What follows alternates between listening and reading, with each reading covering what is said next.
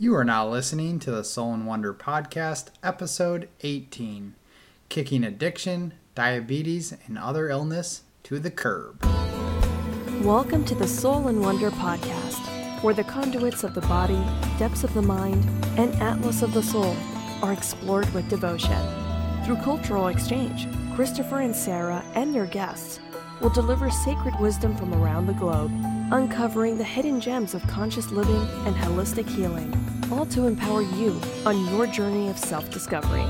And now, here are your hosts, Christopher and Sarah. We are so stoked! Pumped up! We're not going to chat your ear off too long on this intro because we have a little bit lengthier of an interview following this introduction, but we are so excited to bring it to you. In this episode, we've interviewed Adam Sud. Adam is an incredible individual with one of the best stories I've ever heard. He's got such a motivational, inspirational, everything you can think of story to share with the world. And I think everyone, whether they're suffering from any of the mentioned illnesses later, that's diabetes, heart disease, or cholesterol, or high blood pressure, or obesity, depression, addiction, any of that, you will relate to this, even if you don't have any of those listed illnesses. It really covers the gamut, and it's really cool to see all of that come together and how he was able to overcome all of these things. And we first discovered Adam, we've seen him in a couple different capacities, where one was working with the Forks Over Knives crew and that whole movement, which is a beautiful movement. Mm-hmm. So if you haven't been exposed to that movement, please check out the documentary Forks Over Knives. Check out their website. They have a book. There's just a lot of good things that they're doing for the plant-based movement. And we also heard him on the Rich Roll podcast. And Rich Roll is great himself, and he brings on a lot of really cool guests. So definitely check out his podcast. But Adam was on there and sharing his story, and we were like, we got to have this guy on. And then we had a guest on, Carl Hopner, episode 14, who was another great guy, and he has a great story. He was struggling with depression, and then after we got off that podcast, he was like, you guys should hit up Adam Sud. So all of these things were pointing us in the direction of Adam, and we finally were able to get him on, and it was a cool one. I really enjoyed it. We're excited for him to share his story with you of how he overcame addiction and reversed all of his illnesses that he was suffering from as a result from food addictions as well as drug addiction. But just to recap really quickly for those of you who are new to the Soul and Wonder podcast, we are Whole Foods plant-based advocates that just so happen to also be vegan. It's not always one and the same, but you'll find many Whole Foods plant-based lifestyle leaders are also vegan as well. But a Whole Foods plant-based approach is backed up with decades of scientific data that say if you limit your caloric intake from 5 to 10% or less, preferably 0, of meat and dairy, then you can not only thrive but reverse illness. Of course, that depends on what it is that you may be suffering from. If you seem to be healthy go-getter already, 10% is a safe zone, 5% for those who are wishing to reverse illness, and 0% for some if you just want to make a complete transformation in the quickest amount of time. And we are the 0%ers, but not everyone is.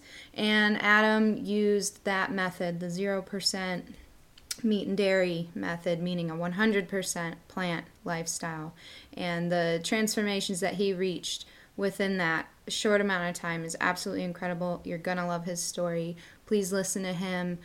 You'll feel it. You'll feel it really deep. It's gonna get in you, and I want you to take his resources that he lists throughout his story and do some of your own research if you'd like to further understand the Whole Foods plant-based lifestyle. And if you enjoy this interview and feel so inclined to share it, we would really greatly appreciate it. We really want to just get this message out there and help people to change their lives in a positive way. So please, we will be sharing this on our Instagram, on our Facebook, our email list and everything. But if you feel so inclined to share this, we would really appreciate it. So you could help change someone's life around simply by putting this in their path. Yep. So, and remember to stay tuned at the end of the interview for your health tip of the episode.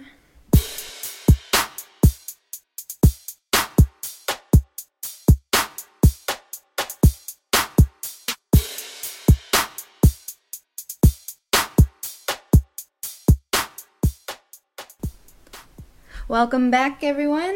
We are super excited. We're now here with Adam Sud, who is only 34 years old, and he's already battled against obesity, type 2 diabetes, high cholesterol, high blood pressure, drug addiction, fast food addiction, and severe depression.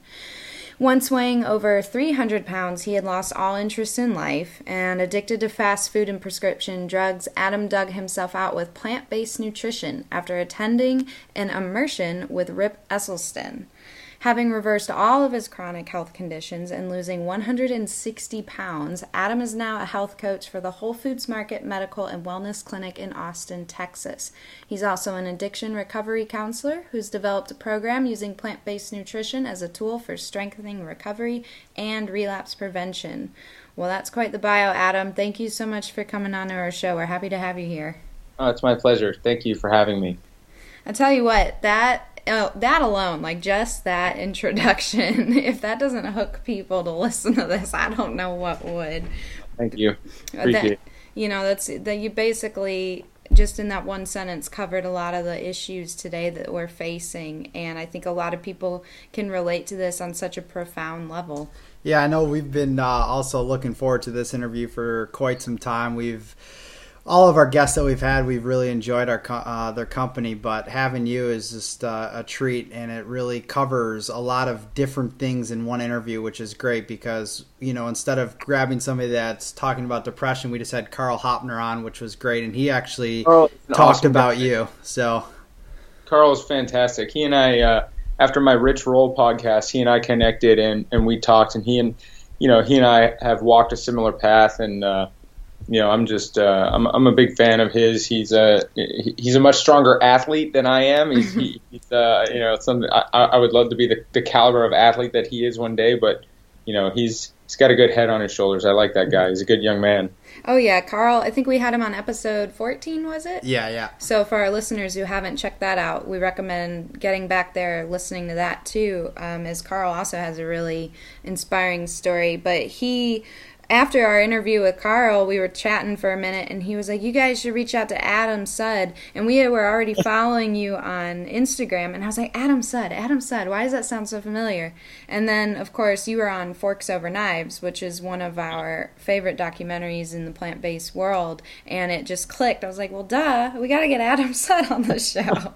Thank you. So before we dive into your story, how was that being on Forks Over Knives?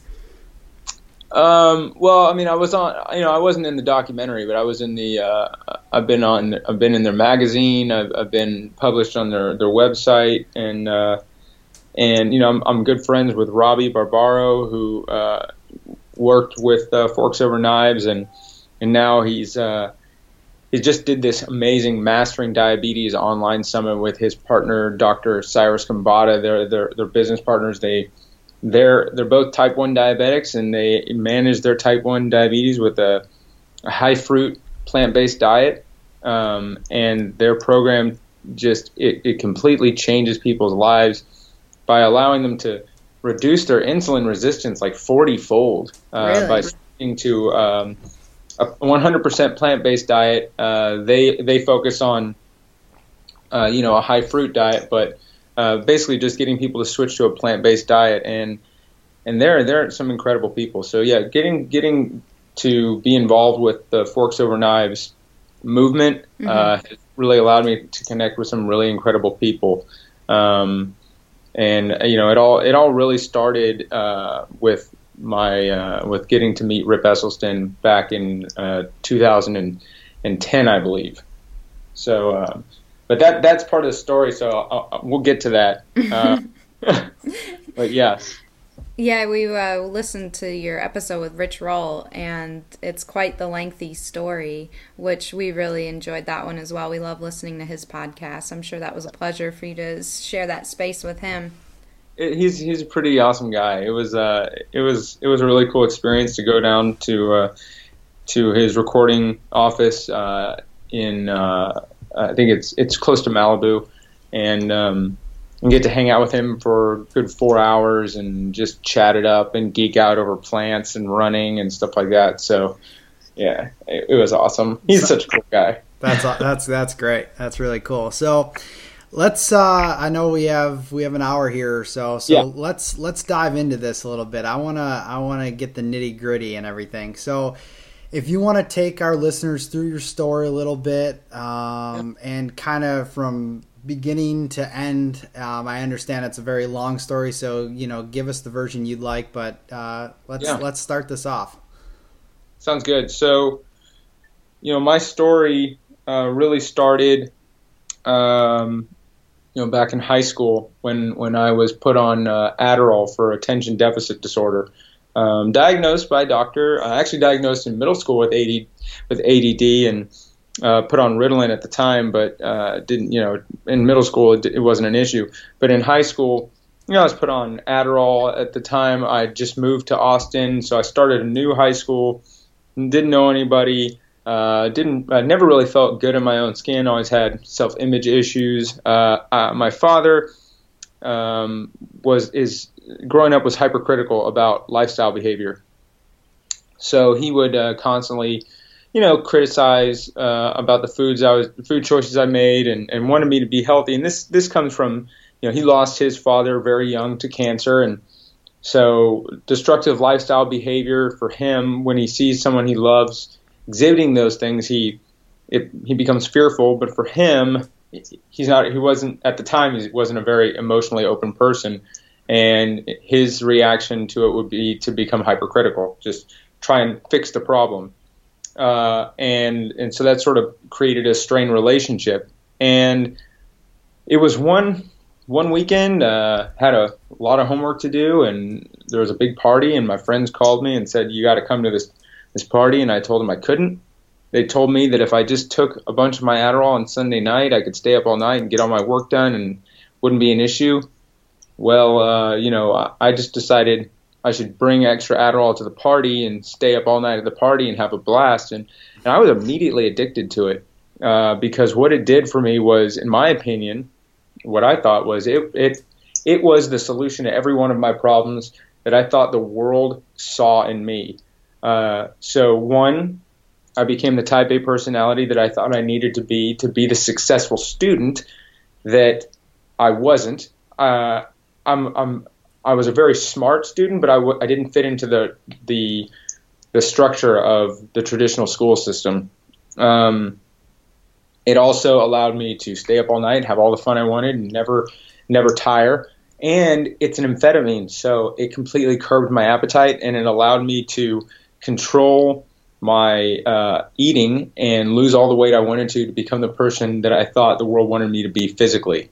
Mm-hmm.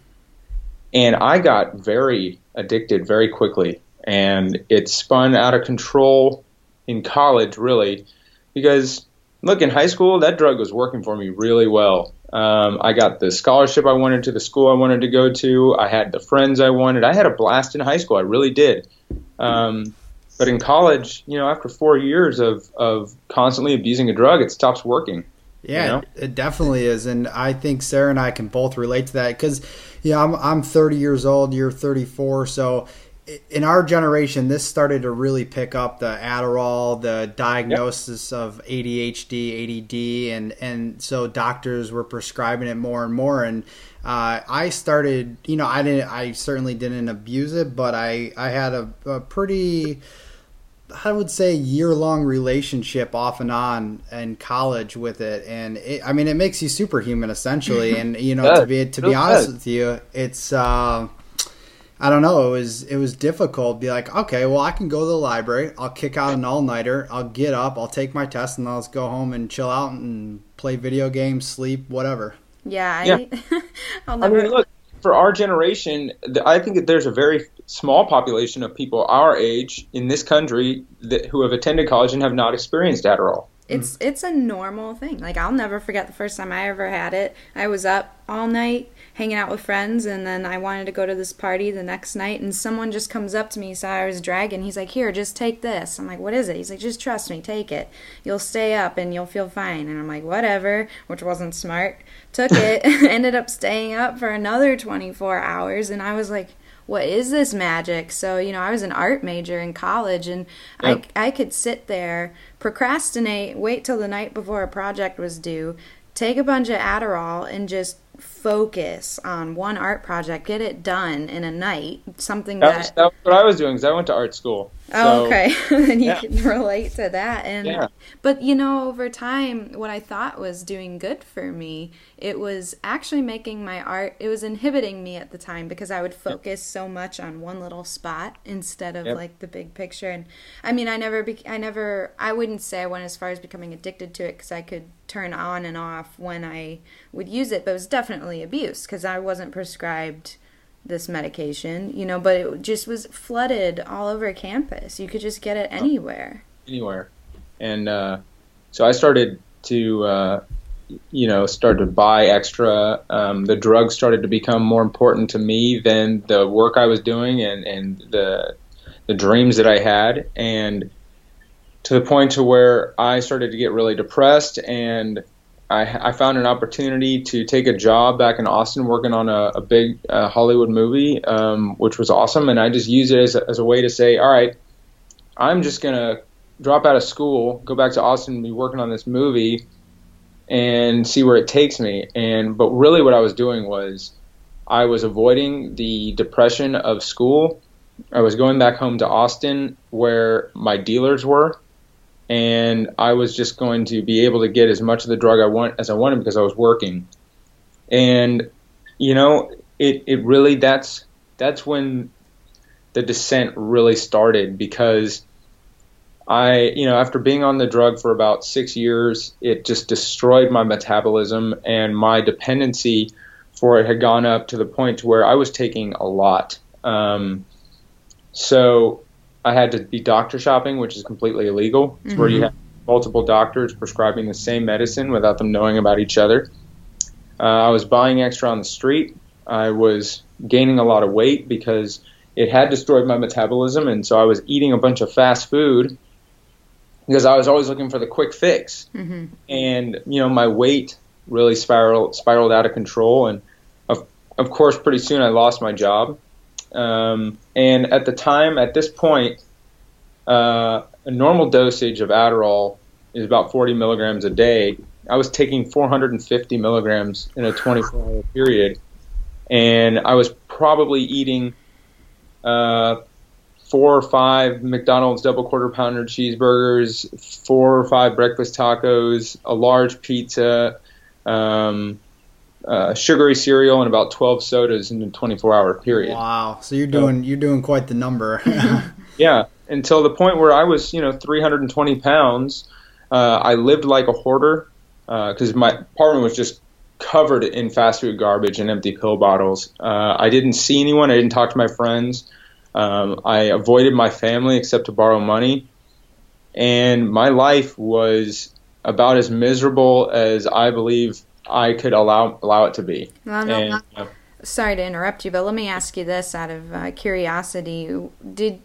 As you were, developing these addictions, these negative relationships with food and things of that sort, was it a slow process where you kind of slowly started recognizing each day that you're gaining more and more weight and falling deeper and deeper into the hole? Or did you just all of a sudden one day, like, years down, say, holy cow, where did all this weight come from? It's a little bit of both, to be honest, because I would notice, when I lost the job and then I was just spending all my time at home, and, my day, my life would revolve around the times that I needed to be either buying fast food or buying drugs or scamming a doctor. That's where all of my energy was going, and there were times when I'd be like, what? Why is this my life, you know? And my family, they barely talk to me. My parents had cut me off, and I was blowing through everything that I had. I knew I was about a month away from living on the street. And it was, I mean, I don't remember. People ask me this question. They asked me if it was a suicide attempt, and I honestly can't answer that question. I don't know if it was or it wasn't, but I had been up for probably 3 days straight and was just taking pill after pill, and my heart started to race, and I knew I was going to have an overdose, and it was the scariest moment of my life, knowing I was about to pass out and knowing that there was a possibility I wasn't going to wake up. Wow. And I woke up unconscious on the floor of my apartment, surrounded by fast food trash, surrounded by empty pill bottles, and laying in my own vomit. And I had this real, like, surreal moment where I realized that this is what I was doing. I was on a path, right, that was going to lead to one place. And that one place I was going was going to be my family, asking themselves, why did I need to eat and drug myself to death? And why didn't they say what they should have said to stop from happening, even though I know that there's nothing that they could have done unless I really wanted it. And it was in that moment when I decided that I was finally going to prove to myself that this didn't need to be my life. And I picked up the phone and I called my parents, who I had given them every reason in the world to give up on me. I mean, my relationship with them was, they were my ATM. That's how I treated them probably the last 5 years of our relationship before they cut me off. And I had given them no reason to believe that I was ever going to change my life. And I called them, and without judgment, without question, they said, "Don't worry about it. We're going to help you." And 2 weeks later, they walked me into rehab in Tucson, Arizona. And the first 24 hours of rehab was maybe the most dehumanizing experience of my life, because it is, and there's everything that happens is for a reason in the first 24 hours of rehab. They are trying to understand the situation that's walking through the door. Who are you? What's your physical and biometric situation? Like, what diseases do you have that you are not aware of? So they run all these medical tests on you. They strip search you. They search your bags. There's a reason for that. One, they got to know if you have any, like, infectious wounds on your body. Because most drug addicts, a lot of drug addicts that come into rehab aren't taking care of themselves physically. Mm-hmm. They have to make sure you're not bringing in any drugs to rehab, because I didn't go to rehab sober. I know a lot of people don't. And there's a lot of contraband that you're not aware of that affect other people. Like, if you have brought shirts that reference sports teams, you're going to trigger gambling addicts. So you're not allowed to bring that stuff in. And it's a lot of them saying, this isn't okay. And you sort of feel like they're just telling you more about yourself that isn't okay. But for me, it was very enlightening experience, because I got a call from the doctor telling me that I needed to come see him. And I walk into the office, and I hadn't been in rehab more than 24 hours at this point. And he said, "You know, you're a type 2 diabetic, your cholesterol is through the roof, and your blood pressure is so high that we're going to monitor you every morning for the first week, because there's a possibility that you can have a heart attack." And that was the most grounding diagnosis I got, other than being a drug addict and being, clinically depressed and any of that, because there were numbers to all of these diagnoses. I couldn't deny any one of them. And luckily, about a year before rehab, my dad, in one of his last attempts to try and get me to see what I was doing to myself, took me to Rip Esselstyn's Engine 2 plant-based immersion in Austin, Texas. Mm-hmm. And at this immersion, the purpose of it is to teach you that, one, 98% of all chronic disease is a result of what's on your plate and the lifestyle you live. And number two, that if you follow the principles of a whole food plant-based diet, you can prevent, reverse, and treat 98% of those. And so I knew immediately that all of this was my fault. And I decided in that moment that I was going to be the cause. If I'm the cause of this problem, I'm going to be the solution, because that is exactly what the Engine 2 immersion taught me. If I just switch to a plant-based diet, I can reverse these diseases. And that was my goal. I was going to do that. That was going to be my recovery, because the addiction, the depression, it was too intangible for me. I couldn't prick my finger in the morning and find out where on the scale of depression and addiction I was. But I could weigh myself, I could prick my finger, I could get my blood pressure checked, and I could see the numbers, meaning I could see how the work I was putting in was affecting my health. Sure. I do have a question for you. Let's recap for a second. So from the time that you started an abusive relationship with Adderall until the time that you were diagnosed with type 2 diabetes, what's the time frame we're looking at here? So I started abusing Adderall in high school. And then I was 30 years old when I was diagnosed with type 2 diabetes. But listen, I had avoided doctors, that entire time. So I don't know how long I was a type 2 diabetic, and I don't know how long I had heart disease. I know that there were a few times that I went to like a traditional MD to get Adderall, and they would test my blood pressure, and they would say, your blood pressure is really high. And I would say, I just get really nervous in doctor's offices and things like that. So I know that the blood pressure had been an issue for years. So yeah, it was a really bad situation. I mean, they were very worried that before I could leave my dorm, the dorm at rehab, to go get breakfast every morning, I had to have my blood pressure checked, and they had to wait until my resting heart rate was under 110 before I could leave to go get breakfast every morning. So you essentially hit the proverbial rock bottom, and you reached out to the support system that you had, your family, and then all at the same time you find out you have all of these health concerns on top of the emotional and mental issues.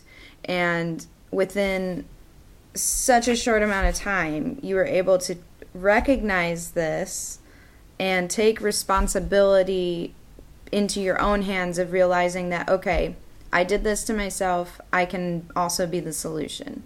And that's a pretty inspirational part of your story right there, because I think a lot of people get so discouraged and so, downtrodden with all of that weight that it's almost easier to give up than it is to say, I'm going to be my own solution. Well, giving up to me was dying, because that was what had happened, 2 weeks before. And like I mentioned, that experience for me was so traumatic that I was at this point finally just sick and tired of being sick and tired. And, but unfortunately in rehab, you don't have a lot of control over what you eat. They make the food and you eat what they have, and you have to eat, sure, because they make sure that you eat. And so I made the best decisions that I could, although it certainly wasn't a plant-based diet for those 37 days. But when they recommended that I move into a sober living facility in Santa Monica. And they advertised that this facility was, it was healthy and had all these that a chef prepared the dinner every night, and that the kitchen was stocked with healthy foods. I said, all right, this is where it's going to happen. So I moved in, and I remember walking in and looking at the way they stocked this kitchen and just being shocked by the way that they thought it was okay to feed people who were very sick. It was, sugary cereals and microwavable pizzas and Eggo waffles and sodas and chips and so much dairy. I mean, there was more cheese and milk and cream in that fridge, and white bread and bagels, and it was a joke. And I remember thinking to myself that I might be able to leave here 3 months down the line, a year down the line, however long I have to stay. I might be able to leave sober, but I'll never leave healthier. Yep. And I was not going to do that because I knew that the way that I felt about my body and the way that that the diseases made me feel about myself, that if I didn't reverse this situation, it was going to lead me back to the drugs. And I walked up to the house manager and I told them that I'm dealing with these diseases, high blood pressure, high cholesterol, so heart disease and type 2 diabetes. And I just signed a contract with them stating that they were required to provide food for me. So we have to do something about this because I can't eat any of these foods and I'm not going to. And they said, okay, well, what do you want to get? What can we get for you? And now listen, I'm a seventh generation Texan who is a fast food addict at this point. I didn't know a lot of plant-based foods that I liked, but I knew what I did like. I liked oatmeal, I liked black beans, broccoli, and I liked fruit. Mm-hmm. So that's what I asked them to get for me. And that's what I ate every day for every meal for 10 months. Wow. And it was, you know, I remember the first week it being incredibly miserable because I would wake up and I could tolerate eating those meals. Like I enjoyed them. They tasted fine, but none of it made me feel comfortable. You know what I'm saying? Yep. None of it gave me the emotional support that a cheeseburger would have given me at the time. And I didn't understand why. I didn't understand how I could be sitting in a situation where I know that if I eat the cheeseburger, if I eat the pizza, if I eat the Fruity Pebbles, I'm going to die.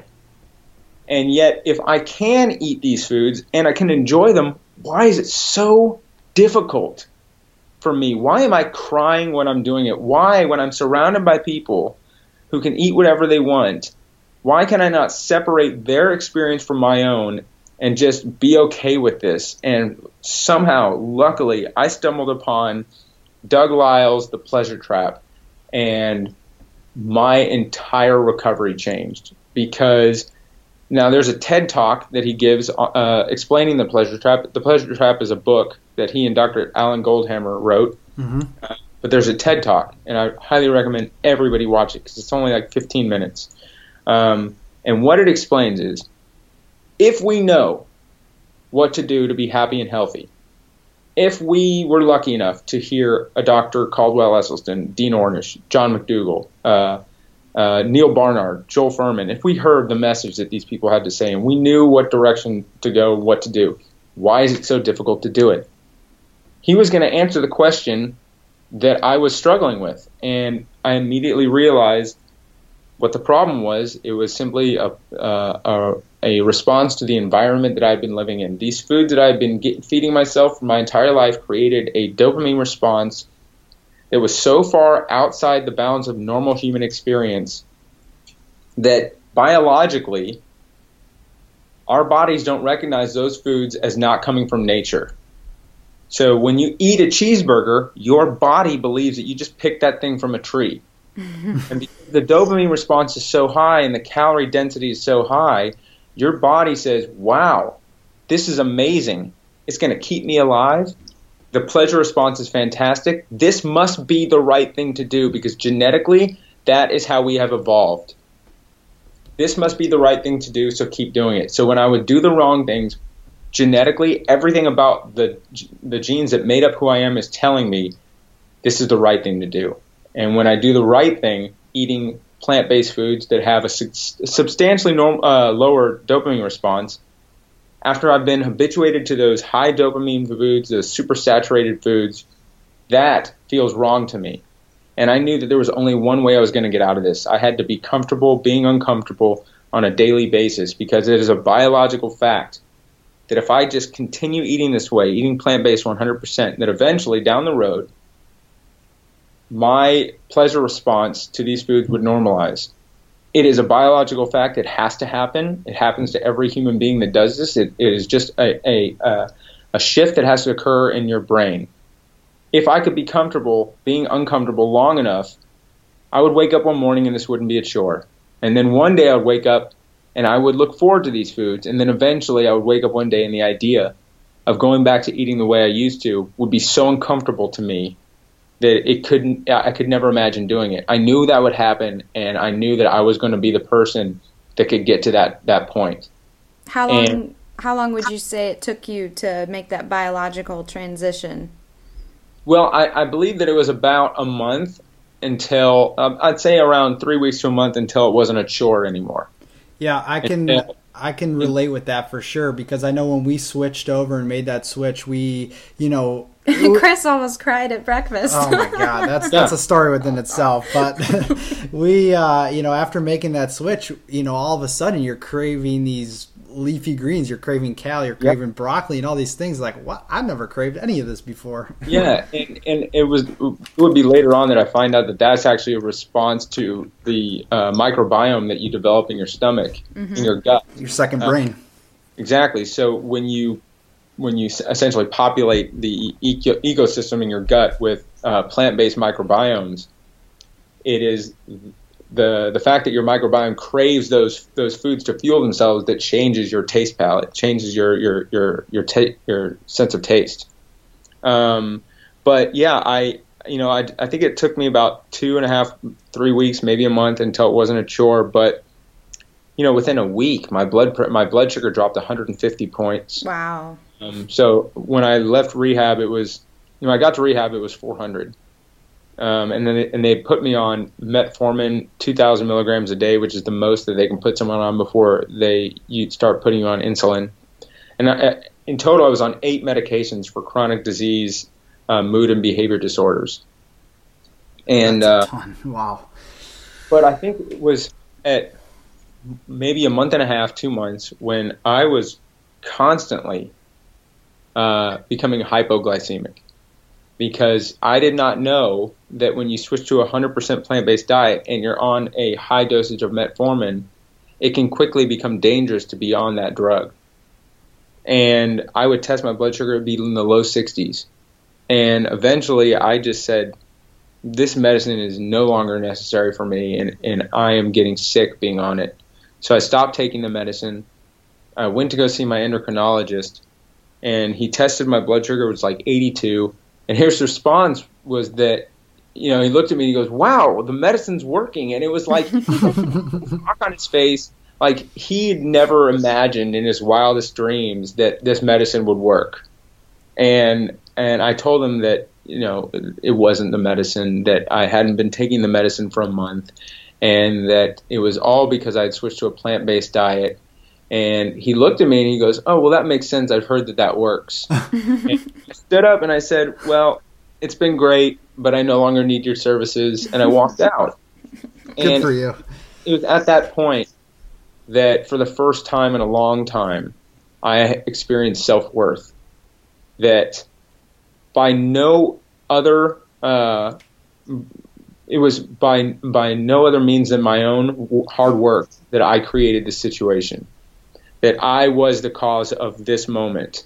And that self-worth made me feel like any other struggle I was going through, it was going to be worth it to me to go through that discomfort in order to save my own life. It made me feel like I was worth saving. That's ultimate liberation. And another thing that I really believe that the Pleasure Trap taught me, and it doesn't say this outright, but if you look at what is being stated, you look at the science, that this is exactly right. I remember early on in recovery when I would be crying about not being able to eat the cheeseburgers, not being able to eat the Fruity Pebbles, which was my favorite cereal, not being able to eat the breakfast tacos and everything that I wanted, and crying about it on a daily basis, and believing that there was like something inherently wrong with me, that I was just a weak individual, that I just had, you know, I was of low moral fiber. And that couldn't be anything further from the truth. The reason why I wanted those foods so badly was because my body was operating exactly as it should. That was a reaction of the environment that I had allowed myself to live in for such a long time, that made my body believe that those were the things I needed to be biologically successful. And so the fact that I was 320 pounds, the fact that I couldn't stay away from the cheeseburgers, the fact that I had type 2 diabetes wasn't because my body was broken. It's because this is the normal response to the environment that I was living in, that I wasn't a broken, weak individual. I was 100% normal. And that if I switch my thinking and just stick to this lifestyle, my body should operate as it's supposed to, and the typical changes should occur. And the typical changes are, within 2 months, my diabetes was gone. Wow. Within 10 months, I lost 100 pounds, and within a year, I was off of every single medication I was put on in rehab, including the antidepressants and the mood stabilizers. Now, that sounds like incredibly, like an amazing story that is outside of the bounds of the typical response. But if you look at the people that were in similar situations that have stuck to this lifestyle, you look at the Tim Kaufmans, the Josh LaJaunies, the Carl Hopners, people who have found themselves in really horrible situations that are extreme and put themselves on this diet. This is the typical result of a plant-based diet in those extreme situations. The body is incredibly intelligent, and we forget that, I think. And if we just feed it what it needs to do, to process, it'll heal us just almost immediately. Chris and I just got off a 3-day water fast. We like to fast once in a while. And it's amazing seeing the work that your body does when you just give it a break. And then when you start eating your nutrient-rich foods once again, it flourishes even more. And it's just absolutely incredible.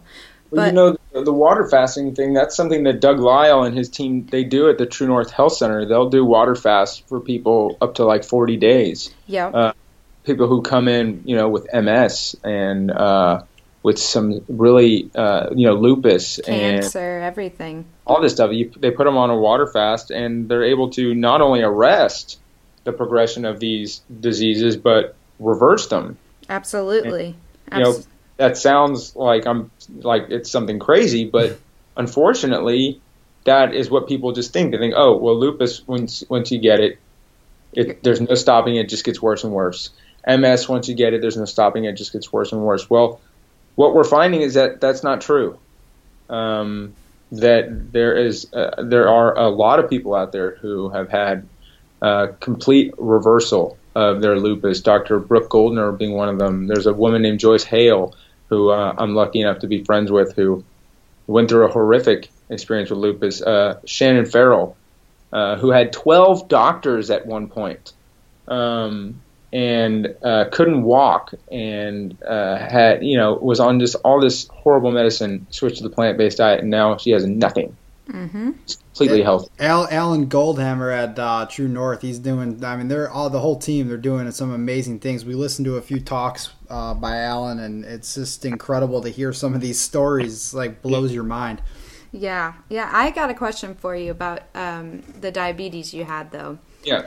So, as plant-based advocates, I'm sure you're very familiar with this, we occasionally receive a bit of kickback from people who still believe that nutrition can't heal someone of diabetes, whether that's type 1 or type 2, or any chronic illness for that matter. Mm-hmm. It's the occasional person who's like, you can't do that, plants don't heal you. And so I was curious that when you decided to eat a whole foods plant diet to reverse all of these illnesses, particularly the diabetes, did people give you hell for that? Oh my God, yeah. I lived in a sober living facility with like 12 other guys in their 20s. You don't think that they were giving me the protein nonsense on a daily basis? Need your protein, bro.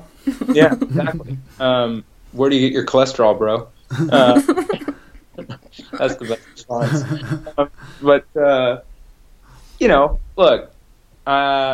When I was at the immersion, and I heard Dr. Caldwell Esselstyn, and I heard Doug Lisle, and I heard, Dr. Klaper, and I heard Rip, and I listened to the science, and I kept my ego out of it. It all makes sense. And this is not just theory and hypothesis. This is based on decades of data, going back to the 1930s, if you read the book by Michael Greger, How Not to Die. And it made sense to me, and I wasn't going to allow the fitness industry to certainly influence my decisions on health. So I decided that I wasn't going to listen to anyone else other than the doctors that I had listened to at the immersion. And I had, you know, what was my choice? Medicine for the rest of my life, which was just going to help me hide the numbers that stated I had disease, or I could reverse them completely. And if it didn't work, there was always the medicine. What's the harm? And hey, you know, at the same time, I'm also not committing any, you know, horrific, torturous acts on animals, and I'm also helping the environment. So there is absolutely no downside to a plant-based diet. Absolutely. And the science is pretty clear in terms of type 2 diabetes. We know that type 2 diabetes is caused by fat. It's an intramyocellular lipid problem. It is excess lipids being stored in the muscle cells, and when we eat food, that glucose in our blood can't get into those muscle cells and, unless the insulin is able to unlock that cell essentially and allow the glucose in to be burned. Well, when that cell is clogged with extra lipids, excess fat, the insulin cannot allow the glucose into the cell to be burned. So used as fuel, so we get excess sugar in the blood. It's not a sugar problem; it's a fat problem. You reduce the fat, you increase your fiber. You by not eating animal products, you're already at a low fat diet because even the leanest piece of chicken's over 30% of its calories coming from fat. Mm-hmm. And there's essentially, unless you're eating a bunch of nuts and seeds, there's no saturated fats in plants. So it all makes sense, and it 100% works. So this is, I mean, it's not up for debate anymore. That's what Chris and I tell people. Like, we're like, look, this isn't even opinion. It's not. Even if I didn't want it to be true, it's still true. Exactly. Yeah. And we actually just developed 3 wellness programs where we're kind of revamping Soul and Wonder and relaunching a little bit sometime here in the next few months. And we developed these 3 programs, and they're all about cleansing and detoxification, repairing and rebuilding, and then reconnecting you with your food. And to ultimately, to see somebody go through all of these programs and to see the amount of success that they'll have going through them is just, I mean, again, that will speak for itself, and that's why we created these. So we don't have to do the talking. The food and the programs will do the talking for us. Yeah, exactly. I mean, I have the amazing good fortune to work for Whole Foods Market's Medical and Wellness Center that is based around the idea that you come in, we have doctors. We have 2 amazing physicians. We have I'm one of 3 health coaches there. We also have a behavioral health specialist and an acupuncturist. And it is the job of the health coaches to help people understand how a plant-based diet can reverse their chronic disease, get them off their medications if they want to. So on a daily basis, I get to see people coming in who are there for the doctors to administer their care and monitor the medicine. And if they want, they can meet with me or one of the other amazing health coaches, and we will help them transition to more of a plant-based diet or even 100% if they're willing to do so. And the results speak for themselves. And, you know, it's incredible because this is a program that is offered to the employees of Whole Foods Market at no cost to them. So they come downstairs and they see their doctor, and it doesn't cost them a thing. They see me, and it doesn't cost them a thing. It is simply the company saying that we're not just going to give you health insurance. We're also going to make sure that if you want to, you never have to be dependent upon it. And I think that is going to be the future of healthcare in terms of company responsibility for their employees. What a rewarding job, too, that you get to witness that every day and to see people go through these healthy transformations of their lives. I mean, that's pretty incredible. And I know working in the, you know, we're kind of in a similar field here, that it's just seeing this day after day is just, it's so rewarding. The stories that we hear from just the few clients that we had, even when we just first started our business, it keeps us motivated to keep going. I mean, we've had people who were on medications for decades of their lives in the emergency room, and the doctor never once told them, maybe you should change your diet. And she had 2 extremely difficult digestive disorders. All she did was switch to a mostly 100% plant food diet, and within like a few weeks she wasn't taking her medications anymore. The most incredible experience that I have is because now I get to work with the Engine 2 team with Rip Esselstyn. He's become a really dear friend of mine, and so I am a featured speaker at the immersions every year and part of the immersion team. And when we're there, it's this 7 days at this resort in Sedona, Arizona. Dr. Klaper is there, Doug Lisle is there, Garth Davis will be there, Dr. Esselstyn is there, Mylon Ross, who, if you haven't heard his story, he'll be there this year. And the whole thing is, you follow, it's an all-you-can-eat, plant-based immersion. All the food is overseen by the amazing Jane Esselstyn, who writes all the cookbooks for RIP. And we have people who have been on medicine for over 20 years, heart disease medication, diabetes medication. And you get to watch as Dr. Klaper, who, if you guys don't know who he is, if anybody listening doesn't know who Dr. Michael Klaper is, I beg you to go look him up. He gets to take them off their medicine on like day 4.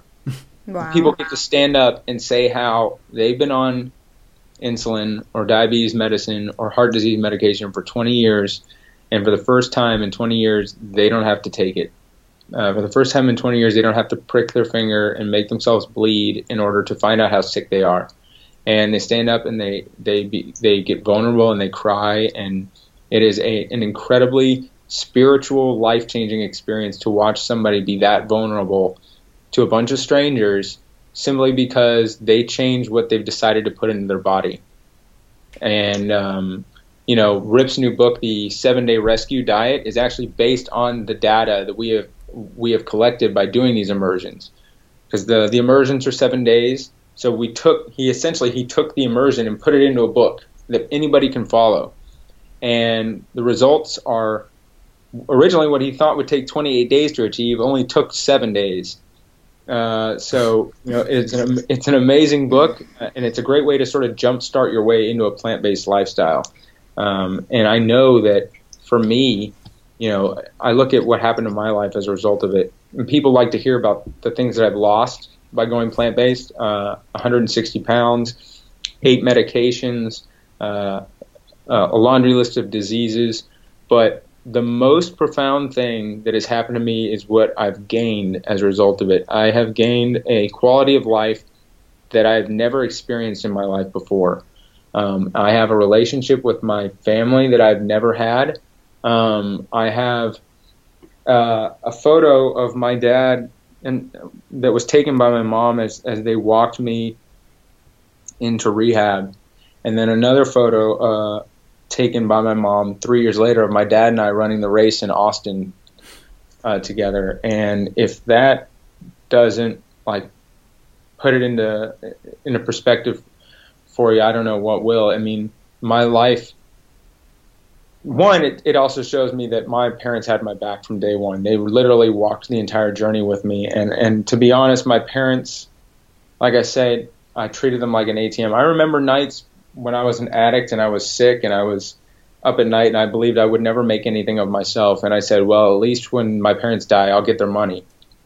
And then for them to just stick by me and say, he's asking for help. He's given us no reason for us to believe that he'll do anything about it, but he's asking for help. So we're going to help him out, to be able to be a part of their life and enjoy being around them and be able to give them the sun that I believe that they deserve is the most incredible experience for me on a daily basis. And the other thing is, my dad, he's been a marathoner his whole life, but he ate the standard American diet. He's been fit. He's been a marathoner. And about a year before I went into the immersion, he suffered a stroke. Wow. And he nearly died from it. It was basically, the doctor said it was a miracle he survived. If he had died that day, we wouldn't have been able to reconcile our relationship. About a year and a half later, or 3 years later, actually, he almost lost me to a drug addiction before we could reconcile our relationship.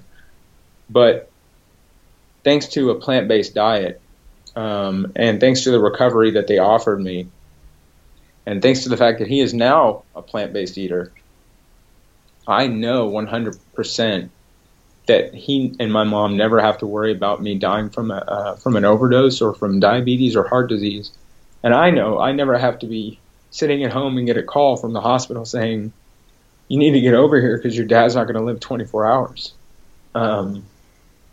And so plant-based diet didn't save my life. It really, it gave me the opportunity to create a completely different one. And everybody has the opportunity to do that because it isn't exclusive to any one person. This is a completely inclusive diet. And if you're a human being on this planet, your health will thrive on this diet. That's simply how it works.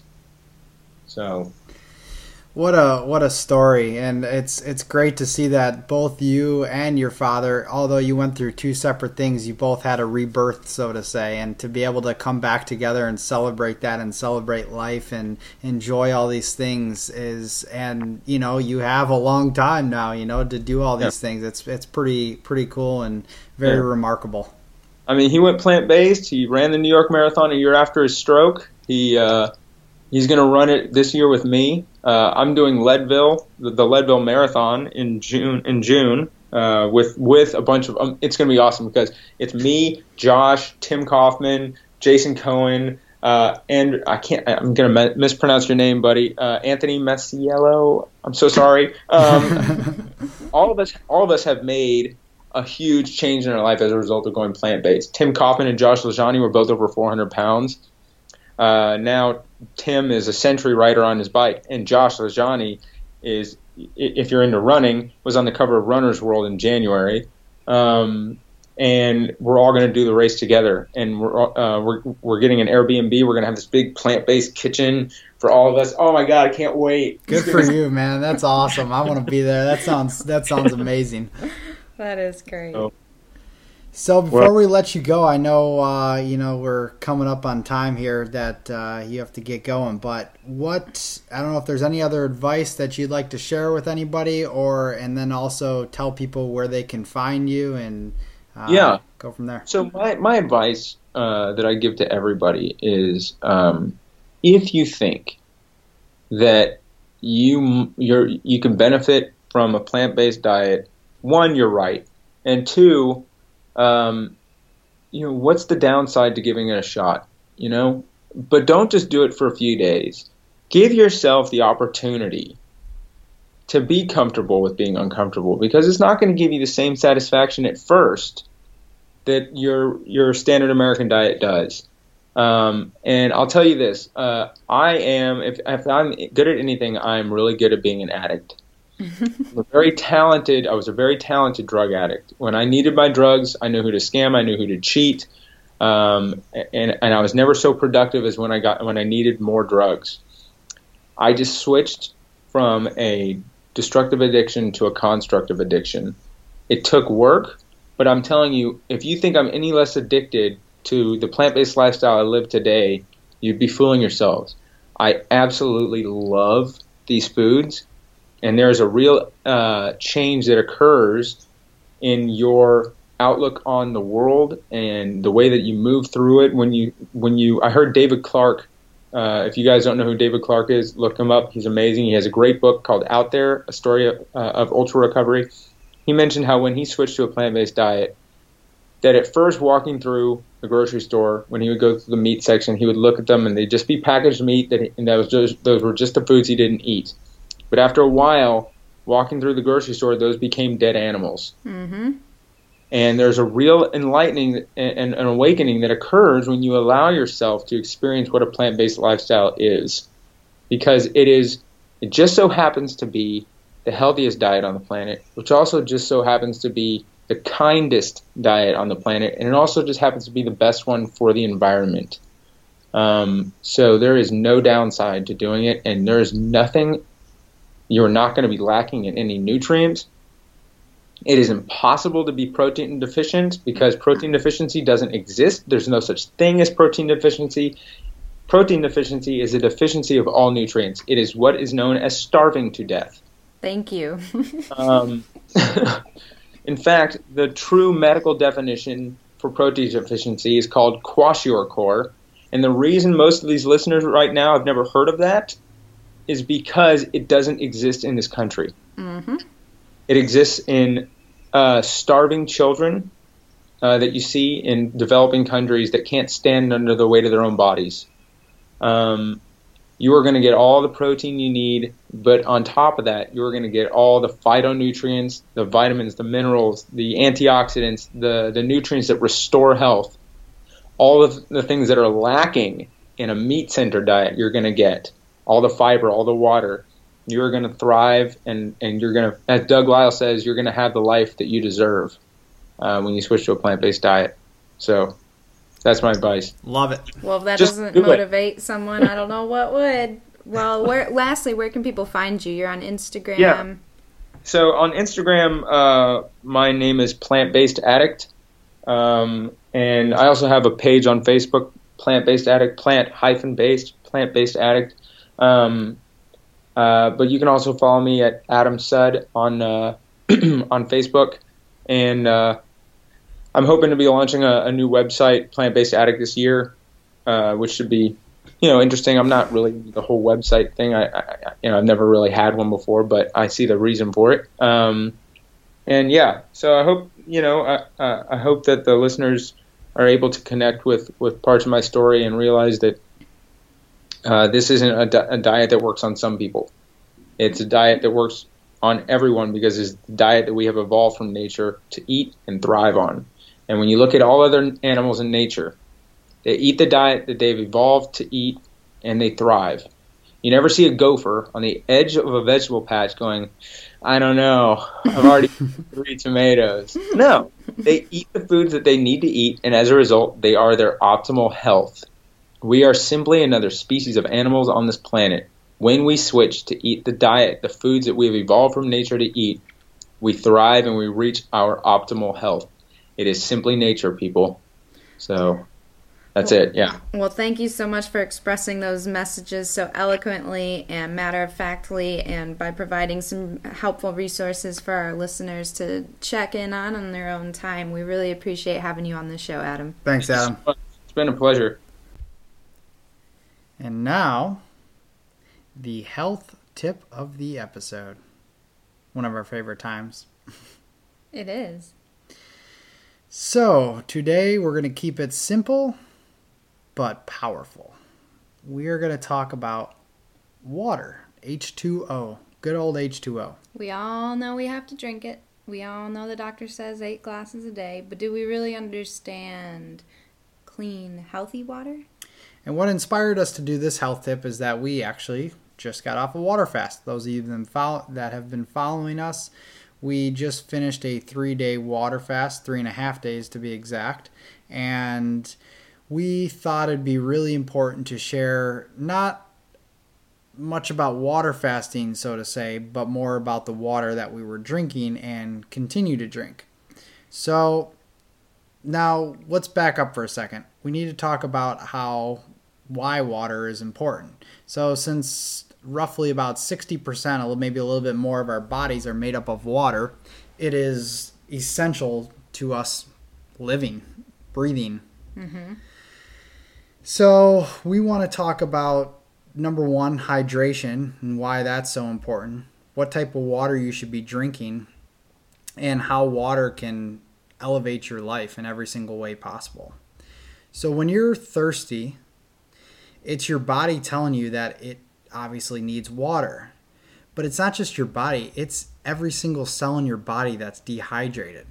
And what happens when your body becomes dehydrated for too long? Things start to shut down.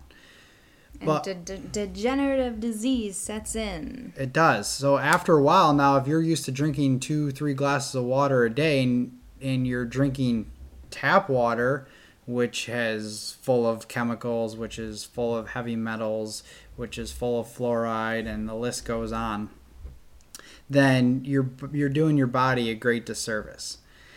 So what we need to do is we need to be drinking around 8 glasses, and we need to be drinking clean water.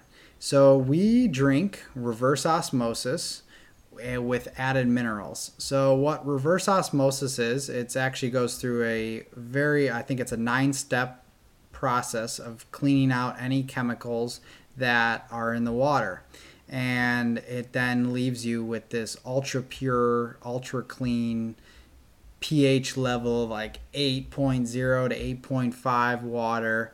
And it just is incredible for your body. However, it is stripped of minerals as well. So it cleans out all the toxic material, but it also strips it of minerals.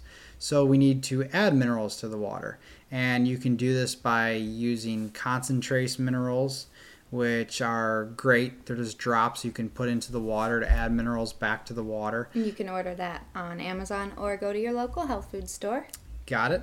Or even easier, unrefined Himalayan sea salt. It has about 72 minerals that our bodies need. And you can do that by adding 1/2 teaspoon to each gallon. So that's an easy way to add minerals back into the water. Now, I would say, hey, go to your local spring and get yourself some clean water that's been flowing in there. But unfortunately, in this day and age, many of the water sources that we live around are contaminated. So that isn't always the easiest method. And just like tap water, they've done a lot of studies recently that bottled water is just as toxic. They use chemicals in that filtration process as well. So those of you who love drinking bottled water, sorry to break it to you, but it's not as clean as you were hoping it would be. And not only that, it's sitting in plastic, and the plastic that it's sitting in oftentimes is very toxic. And when it sits and it's transported and it's hot and then it's cold, it's switching temperatures all the time. This then is... It slowly breaks down into your water. It breaks down the water, exactly. So if you can't find a reverse osmosis machine, that's okay. You can still go get distilled water. You can find distilled water at pretty much any grocery store. Just buy it in the 1 gallon jugs, add your minerals, and you are good to go. And reverse osmosis machines, a lot of grocery stores are starting to pop up reverse osmosis machines. It's maybe 39 to 99 cents to refill a gallon, depending on where you live. And usually your local health food store will have a machine as well. And the best thing to do is just call your local stores and say, hey, you got an RO machine? And, well, there you go. And not only that, if you consume a lot of fresh organic vegetables and fruits, what's in those fruits? What's made up of those fruits and vegetables? Water. Water? I can't sing like you. I won't even try that. But if you continue to eat these fresh fruits and vegetables, your body is being hydrated at a very high level, and you're also receiving minerals with that. So that is optimal. Drinking clean water, eating fresh fruits and vegetables. I mean, you're taking care of your body. You're doing your body a great service by doing that, and hopefully beginning to start reversing disease and any other chronic conditions that you have. That's it. That is it. So stay tuned.